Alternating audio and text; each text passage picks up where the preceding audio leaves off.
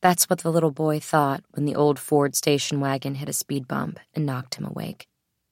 He had that feeling of being cozy in bed, but suddenly needing to go to the bathroom. His eyes squinted in the sun, and he looked out over the Ohio Turnpike. The steam from the August heat came off it like waves at the pool that Mom took him to, after saving up by skipping lunches for a while. I lost three pounds, she said and winked. That was one of the good days. He rubbed his tired eyes and sat up in the passenger seat. He loved riding in the front seat when his mom drove. He felt like he belonged to a club, a special club with him and this cool, skinny lady.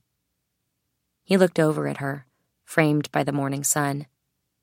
Her skin was sticking to the hot vinyl seat, her shoulders red around her halter top, her skin pale just under the cutoffs. She had her cigarette in one hand, and she looked glamorous, like the old movie stars in their Friday night movies together. He loved how the ends of her cigarettes had red lipstick.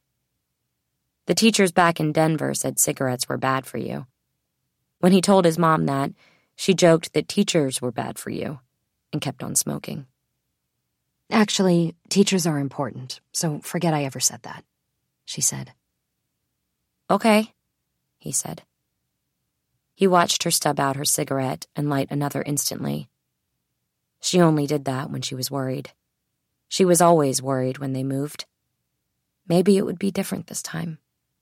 That's what she always said since Dad died. This time it will be different. Even though it never was. And this time, they were running. She took a drag, and the smoke curled up past the beads of August sweat on her upper lip. She peered out over the steering wheel, deep in thought.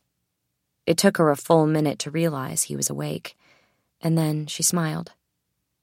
Isn't this a great morning? she whispered. The boy didn't care about mornings at all, but his mom did, so he did. Yeah, Mom. It sure is. He always called her Mom now. She told him to stop calling her Mommy three years earlier. She said it made him small and she never wanted her son to be small. Sometimes she told him to show her his muscles, and he would take his skinny little arms and strain to make his biceps be anything other than flat. Strong, like his dad in that Christmas picture. The one picture he had. You hungry, buddy? she asked. The boy nodded. There's a rest stop right up the turnpike over the state line. I'm sure there's a diner there. Will they have chocolate chip pancakes? The boy remembered the chocolate chip pancakes back in Portland. That was two years ago.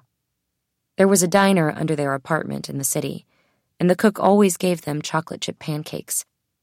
There had been Denver and Michigan since, but he never forgot those pancakes or the nice man who made them. He didn't know men other than his dad could be nice until him. If they don't, we'll get some M&Ms and throw them in the middle of the stack, okay? The little boy was worried now. He had never heard her say that, not even when they moved. She always felt guilty when they moved. But even on her guiltiest day, she told him that chocolate was not a breakfast food. Even when she had her chocolate Slim Fast shakes for breakfast, she told him that. And no, those shakes do not count as chocolate. He had asked her that already. Okay, he said, and smiled, hoping this wasn't a one time thing. He looked back at the turnpike. The traffic slowed as they saw an ambulance and a station wagon. The emergency man wrapped a man's bloody head with gauze. He looked like he cut his forehead and might be missing some teeth.